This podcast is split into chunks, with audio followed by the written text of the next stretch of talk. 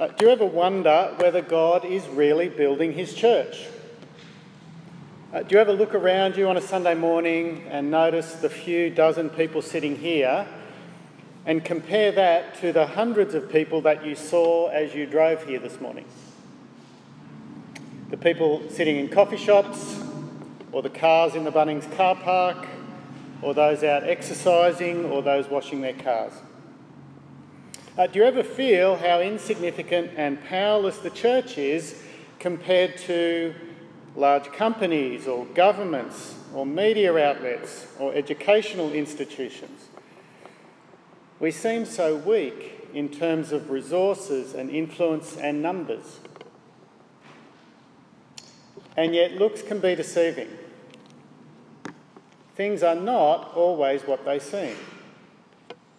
God is at work in ways that we can't see or explain. And there's growth that may, may not look significant, but that is eternal and real. God is getting things done by His Spirit, so we need to trust Him and not try to build things on our own. Now, that's the lesson for us from today's chapters of Zechariah. Looks can be deceiving, Things are not always what they seem. God is at work in ways that we can't see or explain, so we need to trust Him and not try to build things on our own. Uh, remember the situation in Israel? Uh, they've been released from Babylon after 70 years. They've been allowed back by King Cyrus of Persia to rebuild the temple. But it's 20 years on and there's not much progress. Maybe the foundations have been laid, but that's about it. The crops are failing. Persia's still in charge. Half the people haven't even bothered to leave Babylon and come back to Israel. Uh, those that have have made a new life, but life is tough. And the people can't help thinking, is God at work or not? Uh, chapter 3 last week was a vision about the religious leader Joshua. Uh, his grandfather was high priest when the temple was destroyed 70 years earlier. Uh, chapter 3 was about how God would cleanse Joshua of sin and equip him for the job as high priest. This week, chapter 4 is about the political leader, Zerubbabel. Uh, he's a descendant of King David, and his grandfather, uh, Jehoiachin, was the last king of Israel when Jerusalem was destroyed. He wasn't even born in Israel. He was born in Babylon. And now he is the leader of the returning Jews. He's the governor appointed by Cyrus. Uh, so we're up to vision number five. Uh, in verse 2, Zechariah sees a gold lampstand with seven lamps. Uh, it's like the menorah, uh, the big candlestick holder, the menorah that was made for the tabernacle in Exodus chapter 25. Spoiler alert, just to help you, it represents the temple. Uh, but unlike that lamp in the tabernacle that had to be refilled regularly by the priest, uh, this lamp in this vision, it, it, has an automatic feeder system, a hydroponic system, uh, so it doesn't have to be refilled. Uh, it's a bit like uh, it's a bit like those automatic cat feeders. You know the ones, the ones that do Sarah out of a job. So it doesn't have to be refilled. It, there's a bowl on the top. Uh, so this is a, a, good picture, the clearest picture I could find about the vision. Uh, there's a bowl on the top of the, uh, of the lampstand, and there are seven channels from the bowl into each of the lamps. Uh, and verse 3 the bowl itself is filled by two olive trees. Uh, and so, verse 4, uh, Zechariah asks the obvious question What are these, my Lord? The angel doesn't reply straight away, but does give the helpful introduction there in verse 6. Have a look at it. This is the word of the Lord to Zerubbabel, not by might, nor by power, but, but, uh, but by my spirit, says the Lord Almighty.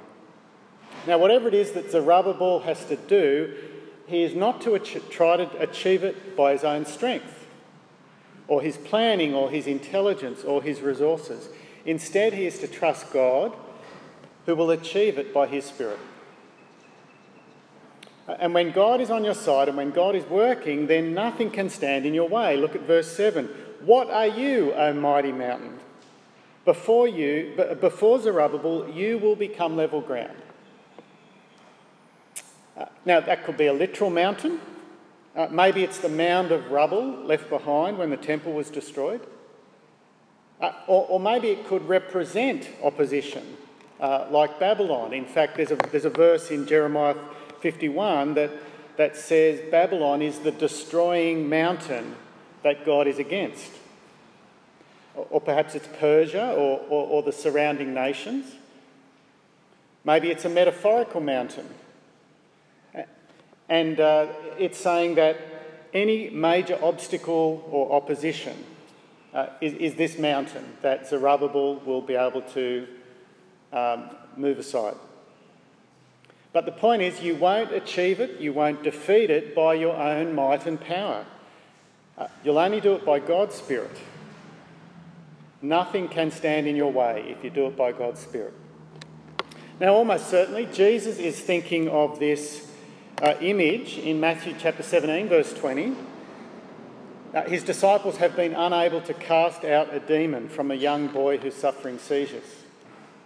Jesus rebukes the demon, he heals the boy, and when the disciples ask why they couldn't do it, Jesus says, Because you have so little faith. I tell you the truth, if you have faith as small as a mustard seed, you can say to this mountain, Move from here to there, and it will move. Nothing will be impossible for you. So, so what's the task in this vision of Zechariah? What's the task and what's it got to do with this vision of lampstands? Well, finally, chapter 7, verse, uh, chapter, verse 7b, we get some answers. Second half of verse 7. Then he, that is Zerubbabel, will bring out the capstone to shouts of God, bless it, God bless it. Then the word of the Lord came to me The hands of Zerubbabel have laid the foundation of this temple, his hands will complete it. So, this is all about building the temple, as we've seen in pretty much every chapter so far. Way back when they'd first arrived in Zerubbabel, they'd started the temple within a year. And Zerubbabel had been there, he had laid the first stone. But then the building work had stalled. Well, now Zechariah's got a prophecy that Zerubbabel will also be the one who will lay the capstone, uh, the top stone, the, the final stone that locks everything in place. He began the job and he will see the job through to the end. Now, that's actually the same message as the first part of the vision, the, the weird bit. Uh, the lampstand represents the temple. Uh, the lampstand represents the temple. The two olive trees represent Zerubbabel, the political leader, and Joshua, the religious leader. Uh, we find that out down in verse 12. Uh, Zechariah asks again about the two olive branches. Uh, and verse 14, the angel replies, These are the two who are anointed to serve the Lord of all the earth. Now, priests and kings were anointed with oil when they were commissioned, when they began their, their task. Anointing was a sign of God's Spirit that would equip them for the job. Joshua the priest Zerubbabel the king, and the, the dream is saying that these are the ones who will provide the fuel for the lampstand. They will be the human agents who will make sure that the temple gets built. The second half of verse 10 gives us another hint that unravels this meaning for us. Uh, second half of verse 10 says, These seven are the eyes of the Lord which range throughout the earth. Now, takes a while to work out what the seven is, but if you go back up towards the top of the dream, I, the seven I think is referring to the seven lamps. Uh, fire represents God, fire on Mount Sinai, the pillar of fire that leads the people. Uh, and so seven represents a, a completeness in heaven. And so God's seven eyes are represented by the seven lamps. Uh, his seven eyes represents his thorough uh, rule over all the earth. Uh, and the seven lamps are located in the lampstand, in other words, the temple. Uh, you see, Zerubbabel and Joshua, they're not just building any old house, they're building God's house. A place for God to come and live. They are building God's earthly throne room. Now remember, they'd started the work, but then things had stopped, and it's been nearly 20 years. Verse 10 gives us a hint about one of the reasons the work may have stopped because they'd lost enthusiasm.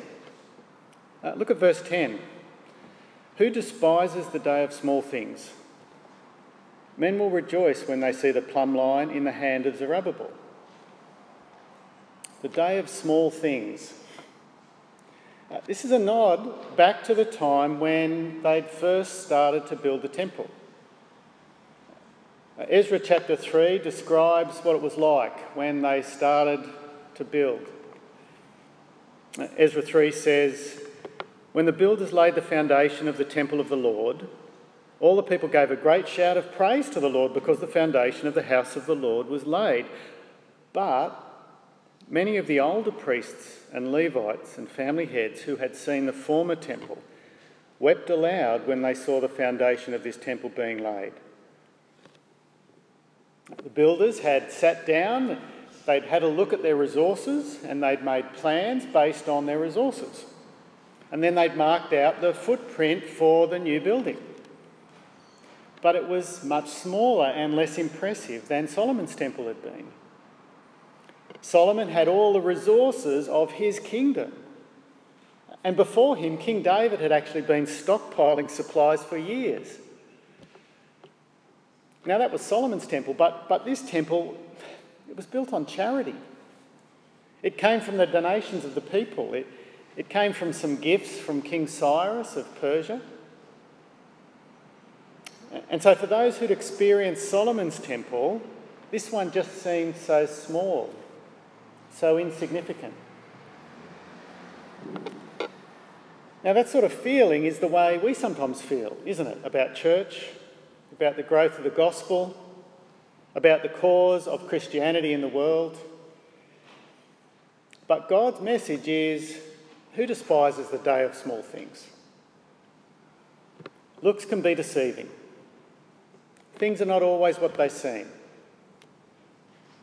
God's kingdom may not look impressive when we measure it the way the world measures things. It may not look like it's growing. In fact, kingdom growth might hardly look like growth at all. But God's Spirit blows where He wills. God grows things according to His timeline, according to His plan. Which means that we won't grow it by might or by power. We won't grow God's kingdom by trusting human giftedness or the world's techniques for growth or by trusting big budgets or flashy advertising programs or new buildings, only by trusting God's Spirit. God's kingdom will only grow by God's Spirit. Who despises the day of small things? When we begin to look with the eyes of faith, we often see God's kingdom growing in small things. In a growing godliness from ordinary people in the face of temptation. Or a growing maturity in dealing with complex relationship difficulties or a growing contentment with work or marriage or physical limitations, or a growing dependence on prayer in the face of long term disappointment, or a growing perseverance and joy in the face of chronic pain, or a growing courage to share an ordinary faith in the midst of strong opposition at work or in your family.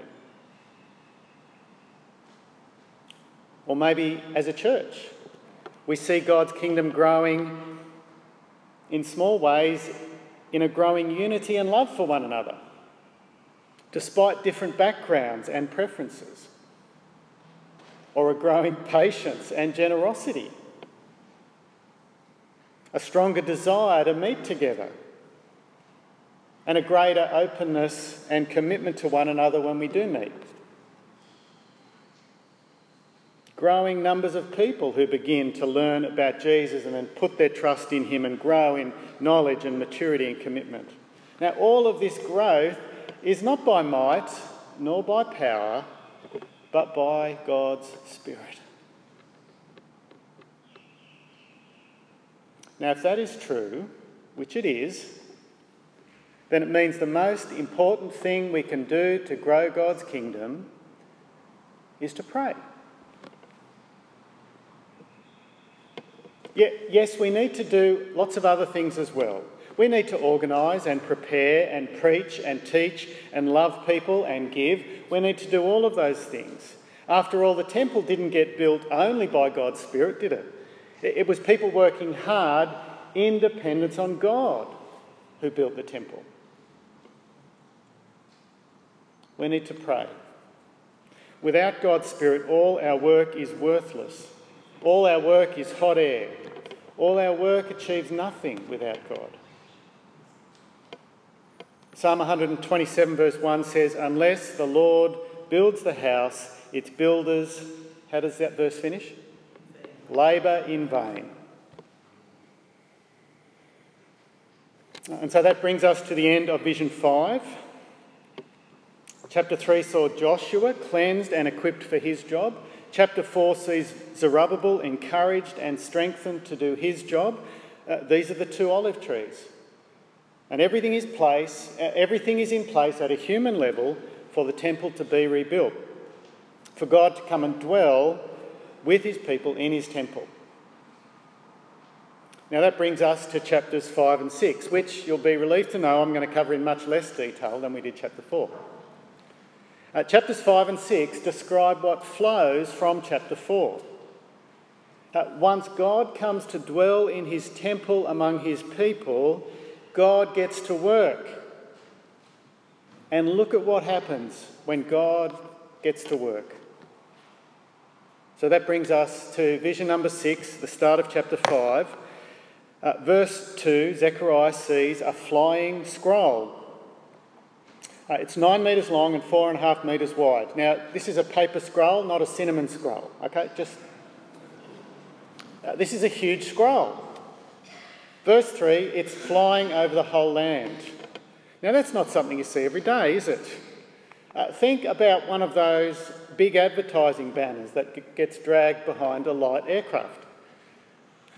Uh, this scroll represents God's law that impacts the whole nation. On one side, it says that all thieves will be banished. On the other side, it says that all those who bear false witness will be banished. They're just two of the Ten Commandments, but they, they're representing the whole law. Now, the point is that when the temple gets built, chapter 4, and God returns to his people, and the law becomes a priority again, then it is going to change society. Because God's word is the sword of his spirit. God's word is how God's Spirit influences and guides and corrects and rebukes and shapes his people. Now, that's what God's word should be doing in us as well. Uh, being shaped by God's people, uh, sorry, being shaped by God's word, it's one of the five outcomes of our church uh, one of the five areas that we're aiming for, that we, we want to grow people in. Uh, to be shaped by God's word. How are you being shaped by God's word? As you hear it preached each, each week, as you think about it together in your home group Bible studies, as you read God's word on your own, are you being shaped by God's word? If you're not? Maybe it's because you're not asking yourself this question How does God want me to change because of this section of the Bible? How does He want me to change? What sin is this passage correcting?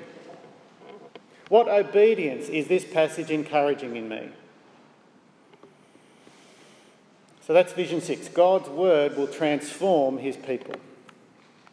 Uh, vision 7, from verse 5, there's a basket containing a woman called wickedness, verses 7 and 8. She represents the sin of all the people.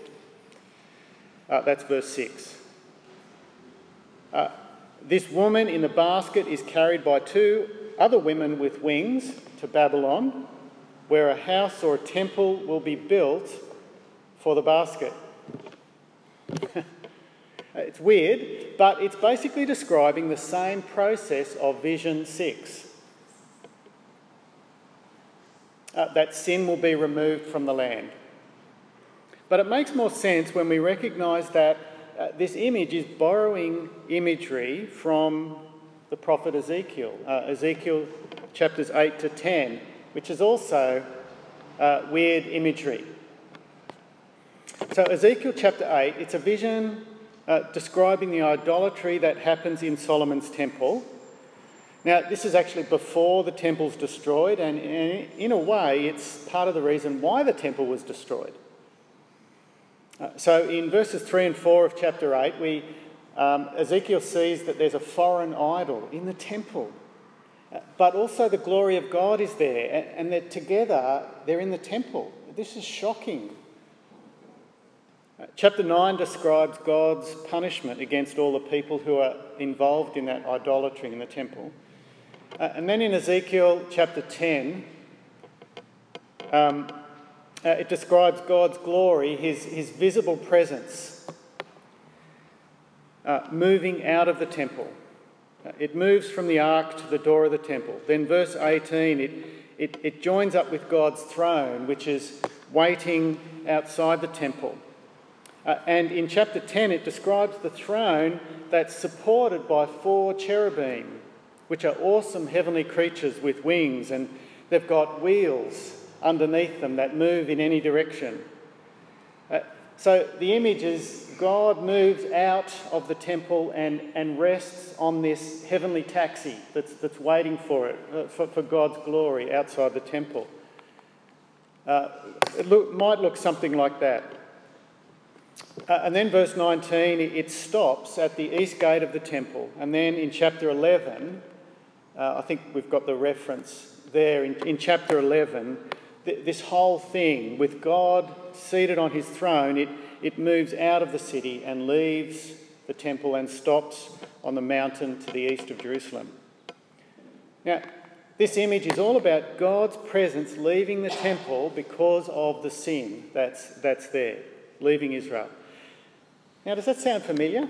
It should sound familiar uh, as we read about Ezekiel's vision about the woman in chapter 5.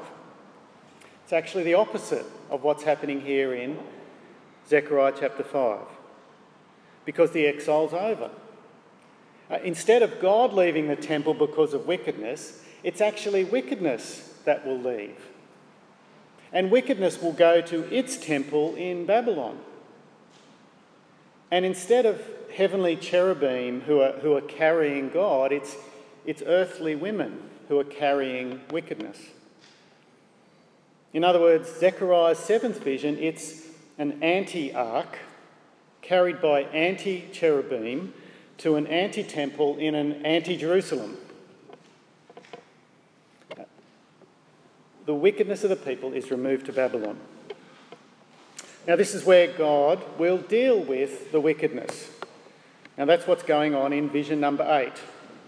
Uh, vision number eight, verse one, we've got four war chariots. Uh, chapter six of uh, verse 1 of chapter 6 four war chariots leave heaven. Uh, they represent, verse 5, God's avenging angels that go throughout the earth and deliver justice. But we're only interested in one of those angels, verse 8. The, uh, the action zooms in on the chariot that's heading to the north, which is where Babylon is. Verse 8, we read, Then those going toward the north country, uh, sorry, look, those going toward the north country have given my spirit rest in the land of the north. Uh, back in chapter 1, we'd met four horsemen, four scouts, who'd gone through the world and found that the world was at rest. Uh, the peace of an oppressing nation over uh, dominating the rest of the nations. But here we've got four chariots, and the rest we read about is the rest of God's Spirit. God's Spirit has delivered justice. Uh, when we combine it with vision number seven, the picture is that God deals with sin the way a bomb disposal unit deals with a dangerous package. Uh, it's sealed in a container and then it's carefully transported away and then detonated at a safe distance. Now, these last three visions, 6, 7, and 8, describe what happens as a result of vision 5. God comes to dwell, he removes sin to Babylon, and then he deals with it. Uh, his justice is delivered against sin. Well, so this uh, exhausting night of visions comes to an end uh, at chapter 6, verse 8.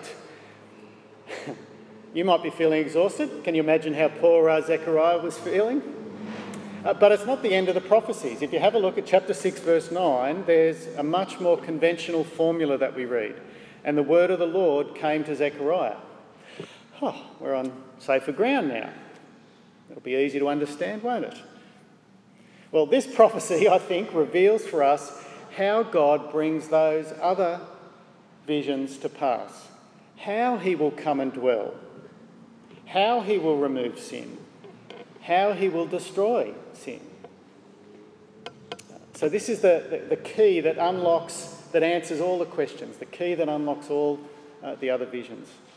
So, verse 12 of chapter 6, we read about someone called the branch, and he will be both priest and king. Verses 9 to 15, if you like, are a peek under the bonnet to see how God's justice and mercy will be effective. And so, verse 10 Zechariah is told to collect silver and gold from some of the returned exiles. Uh, and verse 11 to make a crown or two crowns. Uh, translations differ. Uh, the, the, Hebrew for crowns is plural, and, and that, that plural can it, it, it can mean more than one, but it can also just mean impressive or ornate crown. So I think it's two. I think it's two crowns. He's to put one crown on the head of Joshua the high priest, which is weird. And then, verse 12 uh, Zerubbabel is to say to Joshua, Here is the man whose name is the branch, and he will branch out from this place and build the temple of the Lord. It is he who will build the temple of the Lord, and he will be clothed with majesty and will sit and rule on his throne and he will be a priest on his throne. And there will be harmony between the two. Now, we met the branch last week in chapter 3. It's a title uh, from Isaiah 4 and 11 and also Jeremiah about God's promised Messiah. Probably the idea is a branch who comes from King David's family tree. Get it? A branch from the tree. Now, in some, in some senses, the branch is talking about Zerubbabel. He's the governor. He will work in harmony with Joshua to build the physical temple. Both of them will rule their respective areas. So, so there'll be harmony between these two individuals. But the ultimate fulfillment of these verses is Jesus. Jesus, who will wear the crown as both priest and king not just a partnership between two people, but both roles in one person. As a priest, he sacrifices himself to pay for sin, to destroy sin. As a priest, he represents men before God. But as king, he, he rules over sin and death and judgment. As king, he is building the house where God dwells which is not a physical building, but it's his church where God dwells. You see, Ephesians 2 borrows the language of the temple to describe how God builds his church through his King Jesus. Uh, Ephesians 2, verse 19 You are members of God's household built on the foundation of the apostles and prophets, with Christ Jesus himself as the chief cornerstone. In him, the whole building is joined together and rises to become a holy temple in the Lord. And in him, you too are being built together to become a dwelling in which God lives by his Spirit. All right, let's step back a bit. Let's think about Zechariah as he comes to the end of these visions. The overwhelming feeling, I think, for Zechariah would have been joy and freedom and gratitude to God. God was coming, God was going to deal with sin. But also, I think for Zechariah, there would be a real conviction and a challenge that there was work to do. Not just building the temple, but, but work on, on obedience. Uh, look at how chapter 6 finishes. Uh, Zechariah's words to Joshua the priest Those who are far away will come and help to build the temple of the Lord, and you will know that the Lord Almighty has sent me, Zechariah, to you, Joshua. This will happen if you diligently obey the Lord your God. God's overwhelming grace to us. It's not an excuse to, to sit back and do nothing. It's a call to godliness and purity and to building God's house. Grace should be the fuel in your tank that motivates you to build God's house to work with God in dependence on His Spirit. Now, if that was true for Zechariah, it's doubly true for us, isn't it? That double word is true for us as well. Uh, firstly, we have an even greater feeling of joy and freedom and gratitude because God has come and God has dealt with sin in His Son Jesus, our priest and our King. And we should also have the feeling of, of an even greater conviction and challenge that there is work to do. There is work to do. The work of your personal godliness, your obedience, but also work together of building his temple, this church. And remember how we do that work? Not by might, nor by power, but by my spirit, says the Lord. Let's pray. Our Heavenly Father,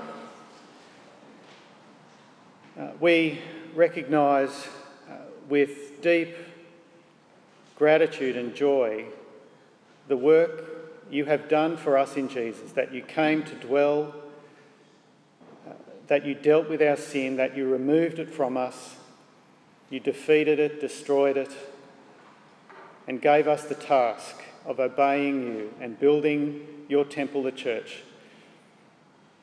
Uh, we need the help of your Spirit, Lord, and so we pray that you would be at work among us, growing us, growing us in all those ways that we've thought about, obvious and not so obvious ways, for your glory. Amen.